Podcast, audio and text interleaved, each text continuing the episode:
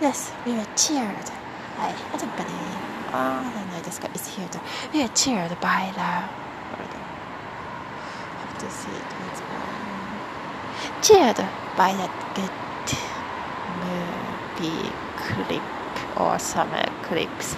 And thank you, that's it. I mean, thank you for that other other some other topic.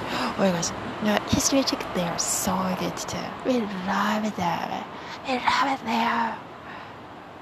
Yeah, we love their community. Let's say like a code.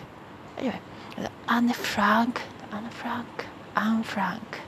We talk about it and uh, uh, before the 90 minutes is end, I like my tears started coming. I could I yeah, I couldn't listen it all because it was so sad, and I started crying, and uh, like boiling my eyes out because I can't cry so much before I have to do something.